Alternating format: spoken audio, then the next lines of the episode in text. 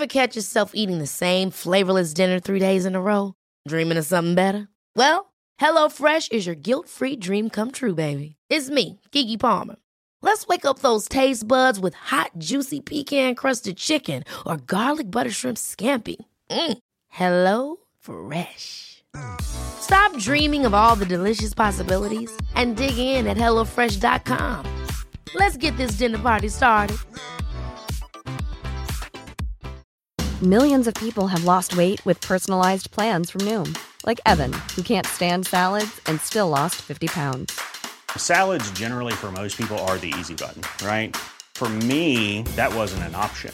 I never really was a salad guy. That's just not who I am. But Noom worked for me. Get your personalized plan today at Noom.com. Real Noom user compensated to provide their story. In four weeks, the typical Noom user can expect to lose one to two pounds per week. Individual results may vary. Here's a cool fact a crocodile can't stick out its tongue. Another cool fact you can get short term health insurance for a month or just under a year in some states. United Healthcare short term insurance plans are designed for people who are between jobs, coming off their parents' plan, or turning a side hustle into a full time gig. Underwritten by Golden Rule Insurance Company, they offer flexible, budget friendly coverage with access to a nationwide network of doctors and hospitals. Get more cool facts about United Healthcare short term plans at uh1.com.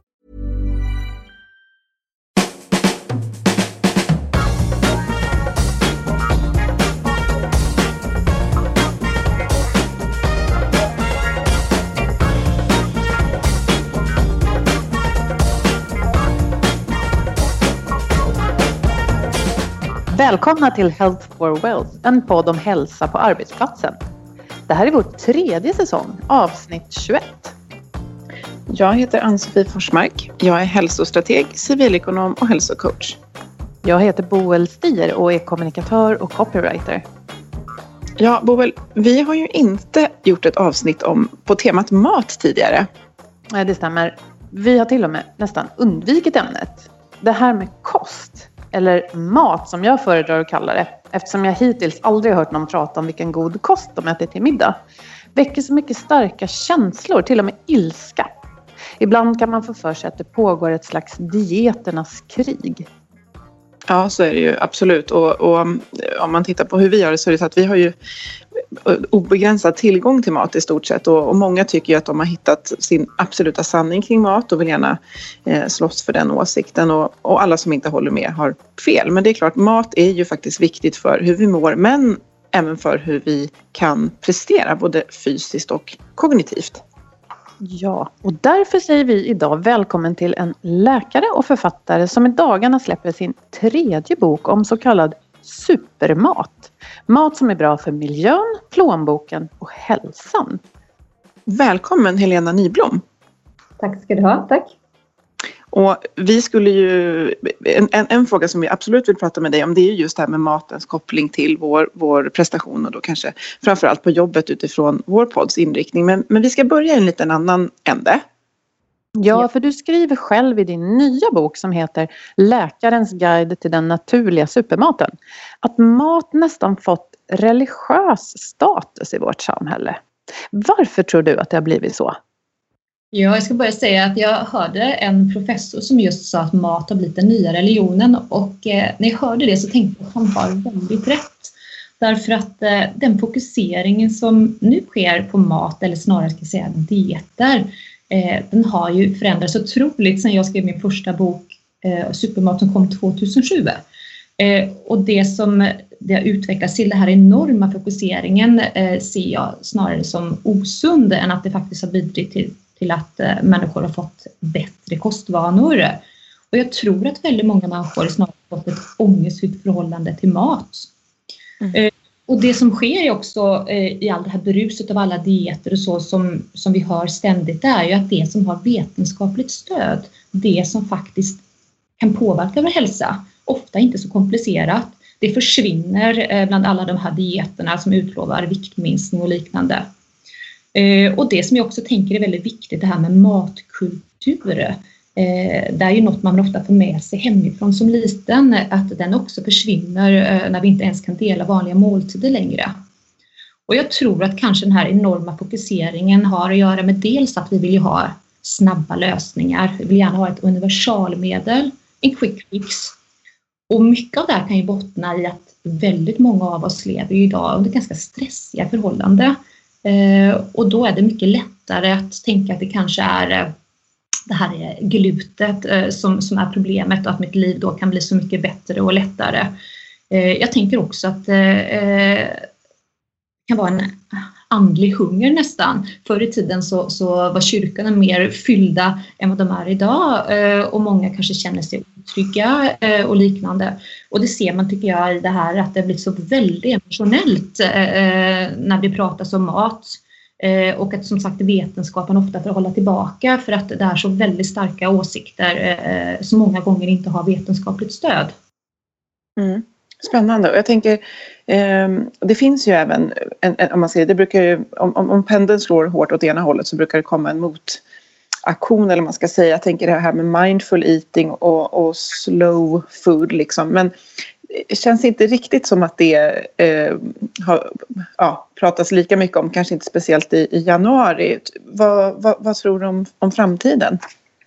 Min önskan, och det var ju därför jag också skrivit den här boken om, om den naturliga supermaten, det är att vi ska få ett mer, eller ett mer okomplicerat förhållande till mat. Eh, om man tittar på vetenskapen eh, och så ser vad som är en sund livsstil eller kosthåll så är det inte speciellt komplicerat. Eh, och jag blir väldigt frustrerad när jag ser hur mycket tid och kanske till och med pengar människor lägger på de här dieterna som ibland är väldigt egocentriska och, och och dessutom inte heller då förmodligen kommer att ge dem de här hälsovinsterna de önskar sig. Så det är väldigt viktigt att, eh, att vi låter det få mer vetenskap bakom sig, de här råden som vi ger och också tänker på att mat är ju en del av en sund livsstil. Om man tittar på de här regionerna i, i världen, de här så kallade blåzonerna, där man då hittat de människorna som lever längst och är friskast. Eh, det är ju bland annat Okinawa i Japan, då två ställen runt Medelhavet och, och i Costa Rica och USA så ser man ett mönster att de lever väldigt, de äter enkel mat, eh, ofta närodlat. Eh, men det är också väldigt många andra faktorer som påverkar eh, eh att de är så friska och lever så länge. Och inte minst det här att fokusera utanför sig själv. Eh, den fokusering på de här eh, dieterna och ofta ibland nästan på bio eh, biokemisk nivå. Eh, det är inte något som jag tänker att eh, de flesta av oss behöver ägna oss åt utan att vi behöver ha ett mer avslappnat förhållande till mat och det är också det som har ett vetenskapligt stöd. Ja, ganska tidsbesparande också, inte behöva lägga den tiden. För att, eh, för, du, du har nästan svarat lite på det här, men för när du släppte den här boken, den kom väl ut 2008, så skrev DN att boken Supermaten innehåller inga egentliga nyheter men den sammanfattar de vetenskapliga studier där man har sett att kosten har effekt. Och det riktigt nya med boken var då att det är en läkare som har skrivit den. Och, eh, var det det här då som du tyckte saknades när du bestämde dig för att skriva den här boken? Ja, och det är precis det som du säger att eh, eh det var ju egentligen inga nyheter utan vetenskapen finns där men den försvinner väldigt ofta i bruset och kanske inte riktigt är lika tilltalande som många trendiga dieter. Och det som jag tycker är så speciellt det är ju att när Supermat kom ut första gången så, så har egentligen bara det vetenskapliga stödet blivit ännu starkare för de studier vi ser kommer regelbundet bara förstärker det vi egentligen redan vet. Om att vi ska börja äta mer växtbaserat, eh, äta mer fet fisk, eh, frukt och nötter, olivolja och så vidare. Minska på eh, mättat fett, rött kött, feta mejerivaror och liknande. Så det är egentligen inte nytt hur vi ska äta men det vetenskapliga stödet blir då starkare. Och jag vill kanske passa på att säga att jag brukar skämtsamt säga att supermat, det namnet har kidnappats lite. Mm. För naturliga supermaten som jag pratar om, som har skrivit om, det är de här enkla födoämnen som ofta är relativt billiga också, som du får tag väldigt enkelt i matbutiker. Eh, men sen har det också kommit supermat som då är lite mer exklusiv och lite mer exotisk. Eh, och det vill jag betona att det inte är den supermat jag pratar om utan det är de här vanliga enkla födoämnen som de flesta av oss kan få tag i som också mm. har vetenskapligt stöd. Precis. När jag läser din bok så framgår det tydligt att du förespråkar just den här enkelheten. Och jag får också väldigt många bildminnen med mig från boken. Ja, det är förstås för att det är fina bilder i den, men eh, för du pratar om färg. Och att ett sätt att välja rätt kan vara just att tänka många färger. Och då ser jag framför mig blåbär, spenat, lax, apelsiner ja, och havre och sånt där. Då, då ser jag alla de här färgerna och så tänker jag, ja just det. Om jag ser till att peta in det där lite då och då i vardagen, då får jag i mig bra grejer. Då kanske det handlar mer om att lägga till än att dra ifrån. Vill du förklara lite hur du tycker man kan eh, angripa det här med att göra det enkelt och få det att funka? Ja, eh, och det är ett skäl till att det därför inte är så eh, tilltalat av dieter. För att jag tror också att vi må utgå från var och en där de befinner sig idag. Och precis det du sa, att det är egentligen ganska enkelt. Jag brukar säga att naturen är ju vis på många olika sätt.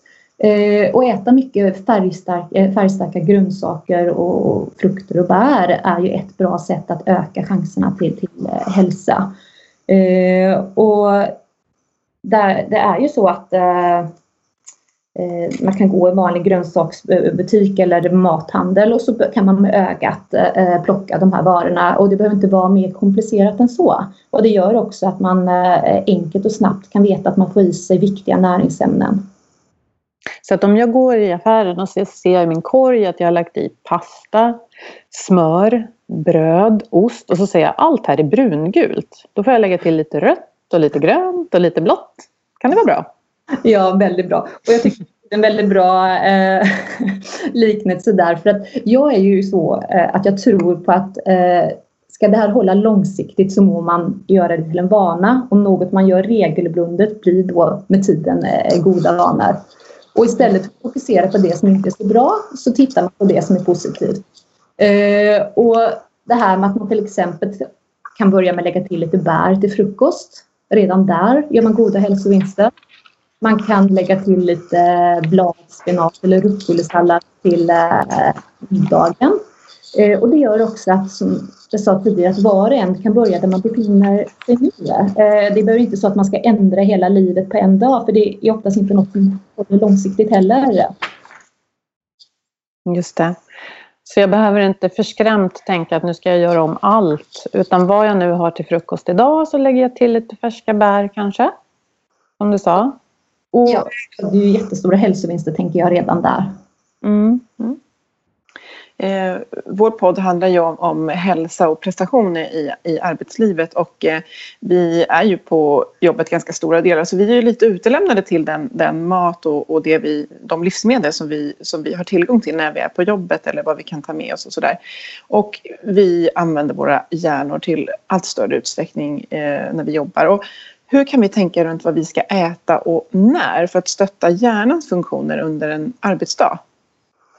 Ja, jag tänker egentligen att det är de här gamla reglerna som gäller att försöka hinna äta en god frukost eller näringsrik frukost hemma. Eh, och sen naturligtvis lunch på jobbet och en middag när man kommer hem och däremellan då försöka få in två mellanmål och framförallt kanske på eftermiddagen. Eh, och här tänker jag då att man som arbetsgivare eh, naturligtvis ska tänka att man gör det möjligt. Dels genom att ha goda rutiner så att man verkligen hinner ta den där lunchen eller den där korta pausen. Det behöver inte vara speciellt lång paus men ändå att man hinner sitta ner.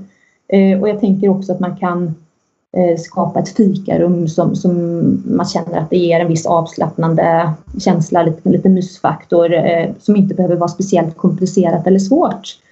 Eh, och sen också ta bort såna här till exempel kakor och liknande och ställa fruktskålar med, med fräsch frukt eh, så det finns tillgängligt.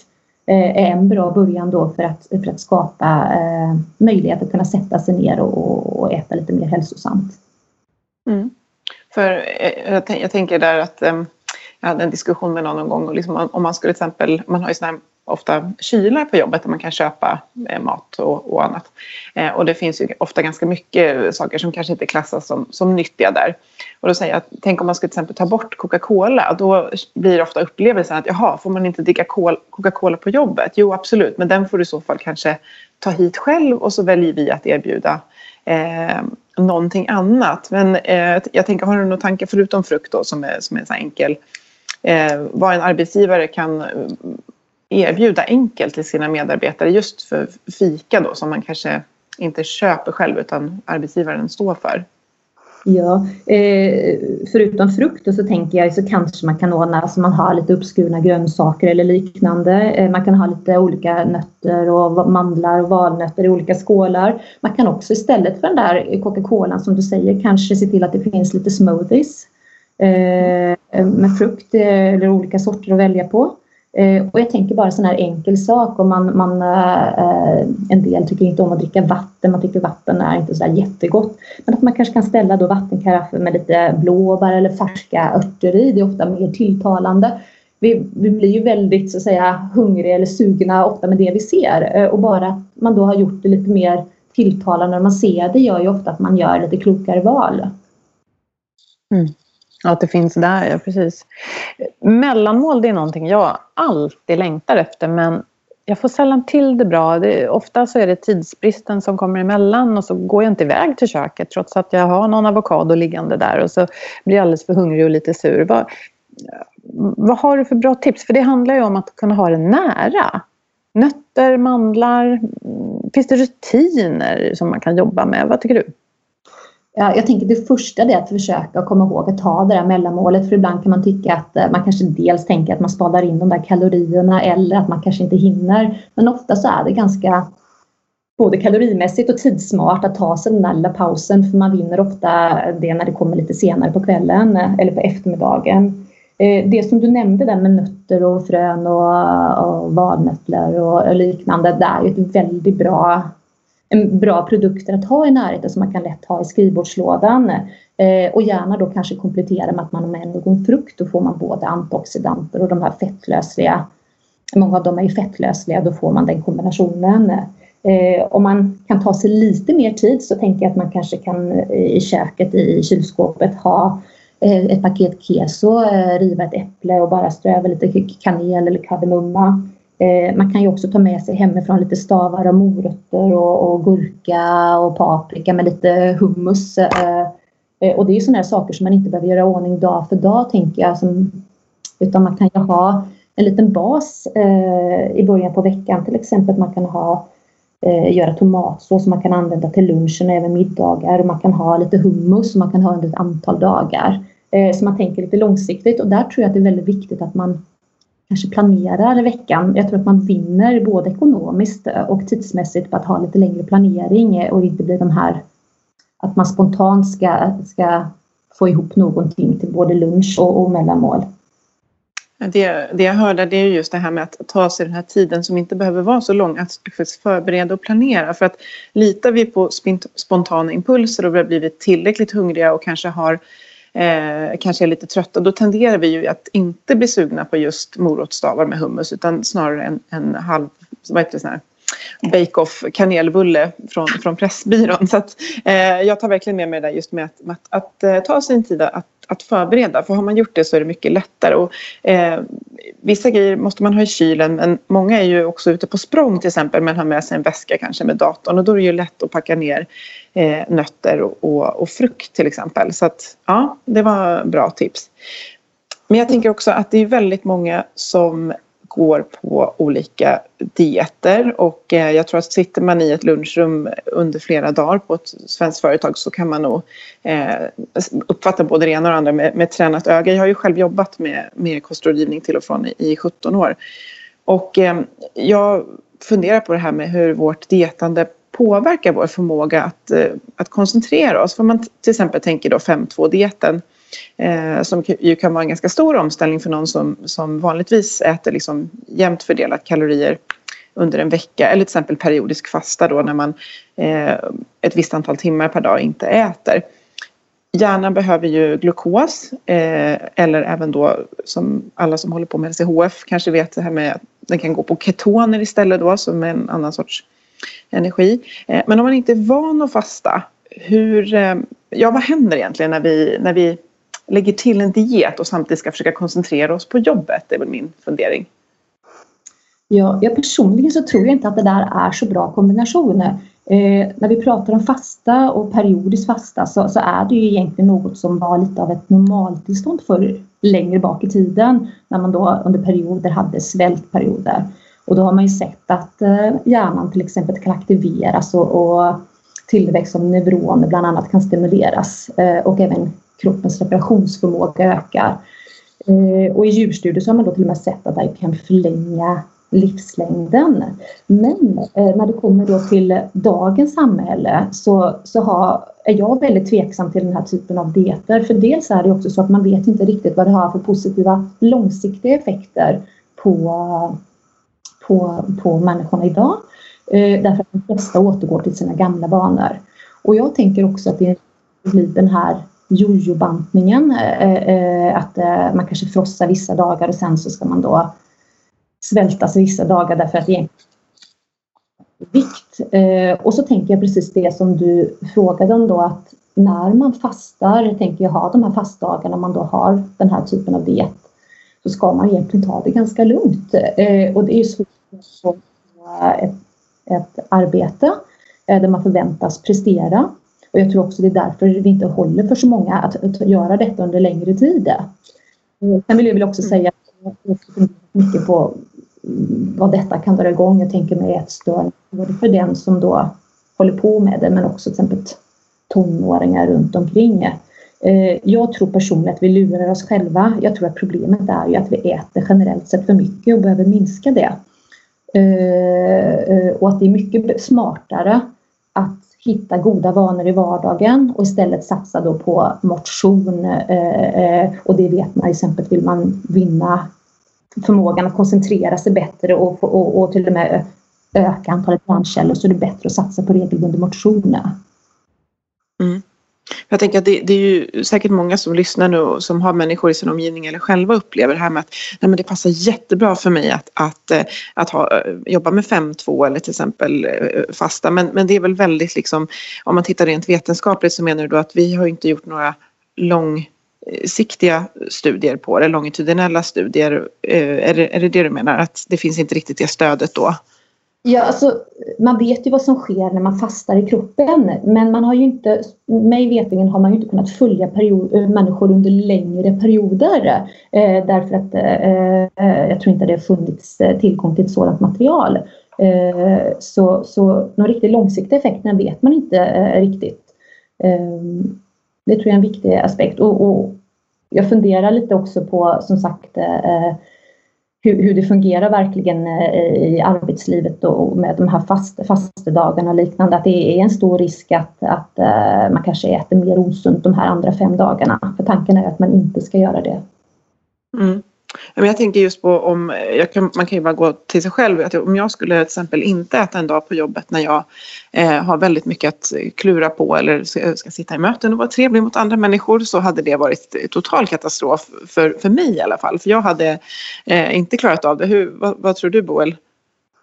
Nej, jag sitter här och funderar på, alltså ett dilemma med det här med mat är ju att det är väldigt individuellt och det här att berätta vad andra ska göra är knepigt. Eh, jag måste äta som alla andra och jag tänker inte sådär väldigt mycket på vikt. En anledning är kanske för att jag alltid har rört på mig. Eh, men Ah, ja, men det där blir så himla knepigt. Jag tänker i alla fall inte i första hand på vikt. Däremot så älskar jag choklad och söta grejer och då tänker jag ibland på att mina inre organ och mina tänder kanske inte mår så bra.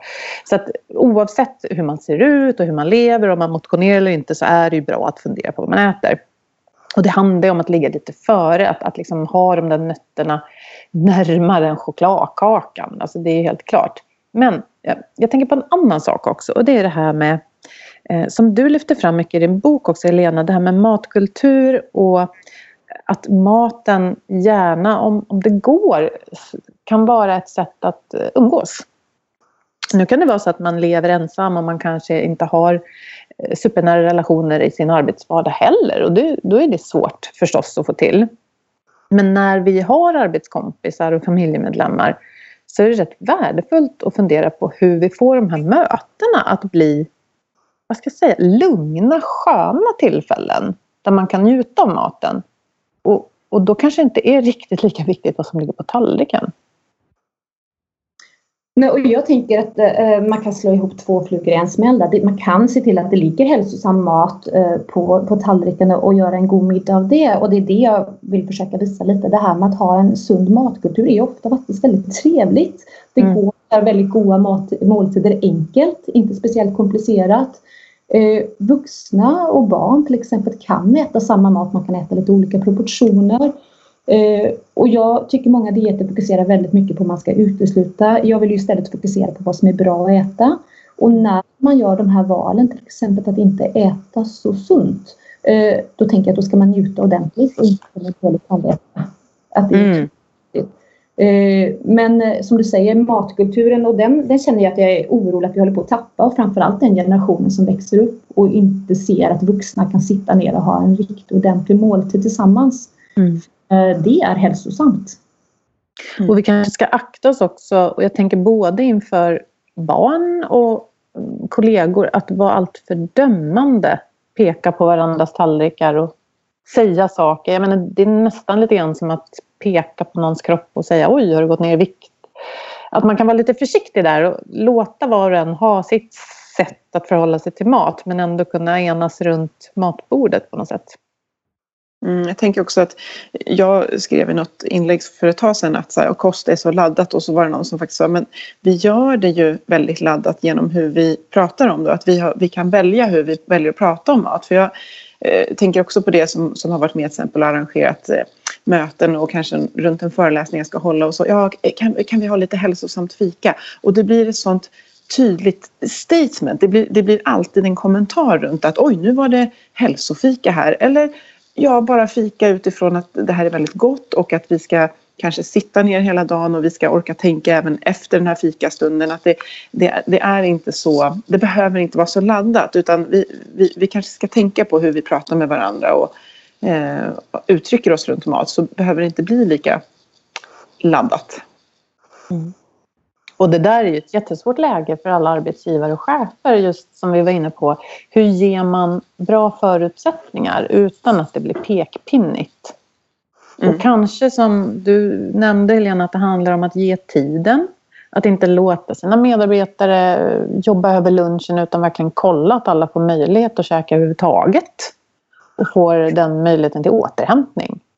Mm. Och ge, ge förutsättningar till att välja eh, att äta det man vill. Och då tänker jag att nu har man bara gräva en riktig grop här. Därför att i och med att alla har så individuella... Ja, nej men jag äter inte det och jag äter inte det.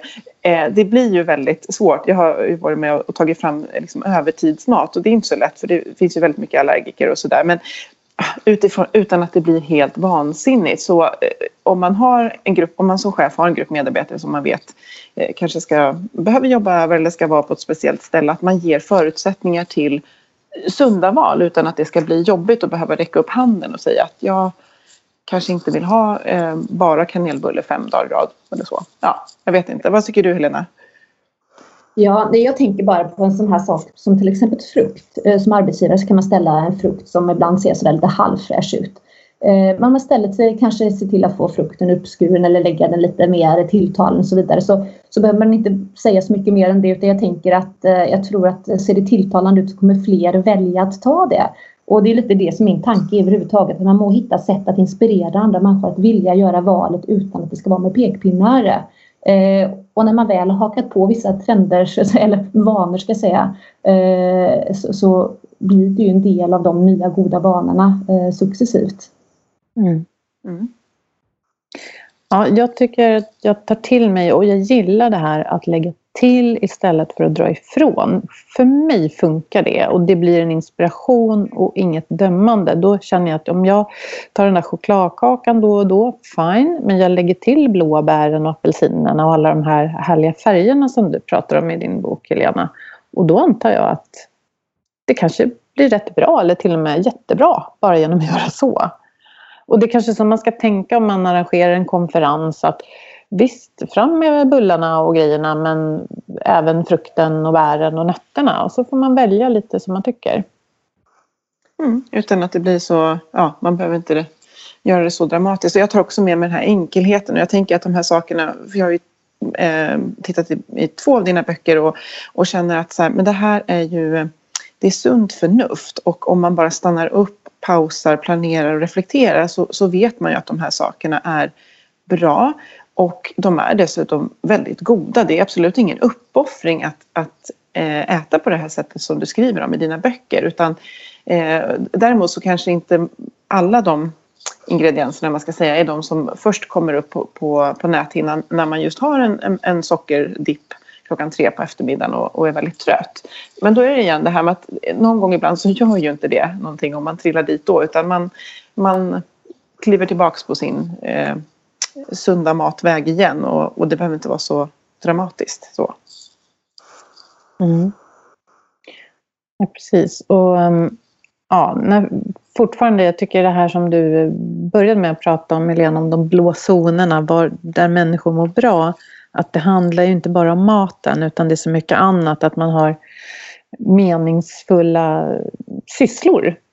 Och det är ju en helt annan del av arbetet som vi ofta pratar om. Och att man har, kanske inte så många nödvändigtvis, men man har nära relationer som funkar bra. Även där är det något som arbetsgivare behöver fundera på som inte har med kosten att göra, eller maten menar jag. Jag, brukar säga att jag inte ska säga kost. det är det i alla fall. ja, ja, precis. Att jag tänker också det här att om man går på allt för snäva dieter så gör det ju kanske också att det blir lite svårare att delta i det sociala livet. Eh, så det kan också medföra liksom en begränsning, eh, att man faktiskt inte kan delta på olika tillställningar man tycker det blir lite komplicerat. Eh, det är också därför det är tänker jag, så bra att, att kunna vara, att eh, inse att det gör inte så mycket om jag vid något tillfälle äter något som är lite osunt eh, eller liknande utan faktiskt eh, att det finns det är saker som är lite större än vad jag äter varje dag eh, vid alla olika måltider. Mm. Ja, och det där tänker jag är en, en, någonting att, en, en liten flagga. Att, känner man att man har svårt att, eh, att man funderar på vad som ska serveras när man, när man ska någonstans eh, så kan ju det vara en flagga för att man, man har gjort det väldigt snävt. Och samtidigt tänker jag det är många som behöver och vill till exempel hålla igen eftersom vi tenderar att har för mycket mat och att man, man vill ju stötta dem också. Att det ska, det ska lätt, vara lätt att göra sunda val så att man inte just behöver räcka upp handen och säga att nej jag tar ingen fika för att det finns bara kanelbulle utan man kan göra andra val. Så att man, ja, det går ju lite åt två, två håll det där. Absolut, och då tänker jag då kan man till exempel ha lite tilltalande olika teer som står så man kan ta en kopp te istället. Eh, att den möjligheten finns. Jag minns själv när jag jobbade på sjukhuset och inte drack kaffe, då kände jag att det var svårt att ta en paus därför jag rökte inte och jag drack inte kaffe. Se till att det finns en kopp te eller ett gott glas vatten som ser lite tilltalande ut med lite eh, örter eller blåbär eller så liknande kan också vara ett alternativ att få sitta ner och ta den där pausen. Mm. Tack Helena, vi kan säkert återkomma i det här ämnet och jag tycker att vi avladdar kosten, gör den enkel och eh, ja, enkel och tar oss tid att planera 2017 och åren som kommer. Så tack så mycket för att du var med. Tack för att fick komma. Tack. Eh, nästa gång så kommer vi prata med Johan Rudborg som kommer från Proactive Health men han har många strängar och många projekt på sin lyra. Han är en av dem som har varit med och tagit fram det arbetshälsoekonomiska verktyget som nyligen släpptes från eh, nu får du hjälpa mig Boel. KI va? KI, ja bland annat KI, precis. Och eh, även eh, Sveriges företagshälsor har varit med och tagit fram det här. Och jag var med en liten stund på lanseringen av det, jätteintressant. Så vi ska ta in och prata med honom om det här. Och tanken med det här verktyget är att det ska kunna användas av alla, även om man inte är ekonom. För det är en del räkna.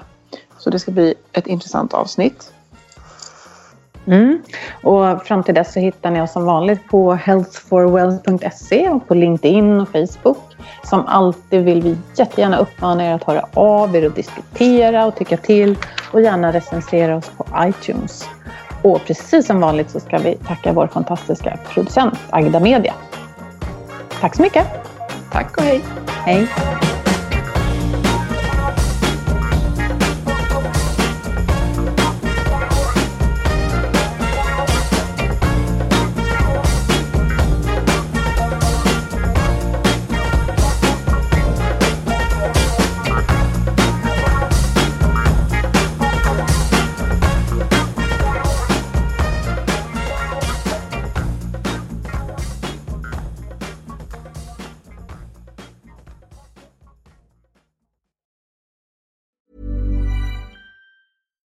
It's Paige DeSorbo from Giggly Squad. High quality fashion without the price tag. Say hello to Quince. I'm snagging high-end essentials like cozy cashmere sweaters, sleek leather jackets, fine jewelry, and so much more. With Quince being 50 to 80% less than similar brands. And they partner with factories that prioritize safe, ethical, and responsible manufacturing. I love that. Luxury quality within reach. Go to quince.com slash style to get free shipping and 365 day returns on your next order. Quince.com slash style. Hold up. What was that? Boring. No flavor. That was as bad as those leftovers you ate all week. Kiki Palmer here, and it's time to say hello to something fresh and guilt-free. Hello Fresh. Jazz up dinner with pecan-crusted chicken or garlic butter shrimp scampi. Now that's music to my mouth. Hello Fresh. Let's get this dinner party started. Discover all the delicious possibilities at hellofresh.com. Even when we're on a budget, we still deserve nice things. Quince is a place to scoop up stunning high-end goods for 50 to 80% less than similar brands. They have buttery soft cashmere sweaters starting at $50, luxurious Italian leather bags, and so much more. Plus, Quince only works with factories that use safe, ethical, and responsible manufacturing. Get the high-end goods you'll love without the high price tag with Quince. Go to quince.com/style for free shipping and 365-day returns.